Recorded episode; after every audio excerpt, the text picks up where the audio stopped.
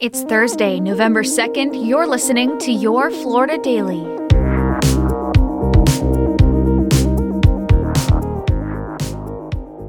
I'm Katrina Scales.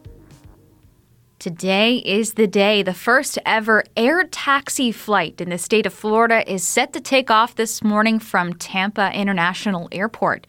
According to an airport news release, Tampa Airport and company Volocopter teamed up to have the first urban air mobility test at a large U.S. airport.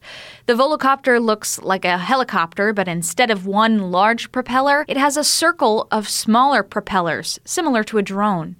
Urban Air Mobility, or UAM, is a new concept for getting around that focuses on short to medium range flights that transports people and items around town or to other cities.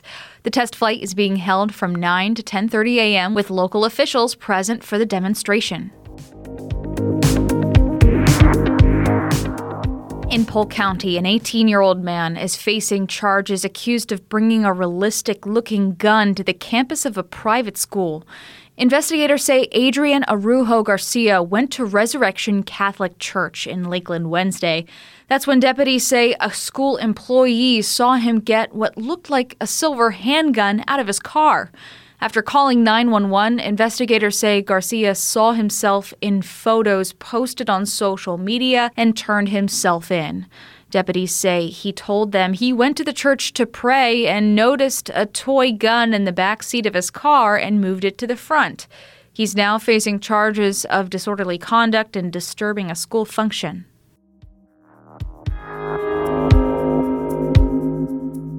And Florida may be entering a new era in casino gaming. The Seminole Tribe says starting next month, the six casinos they own in Florida will add in person sports betting. Tribe officials say, in addition, Seminole casinos will also add craps and roulette. Despite the announcement, the tribe has not said anything about online sports betting.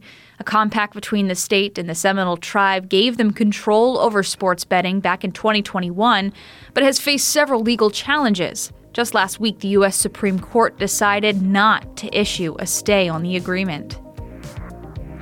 Find these top stories along with local news, weather, and traffic all day on clickorlando.com. And now, a completely random Florida fact.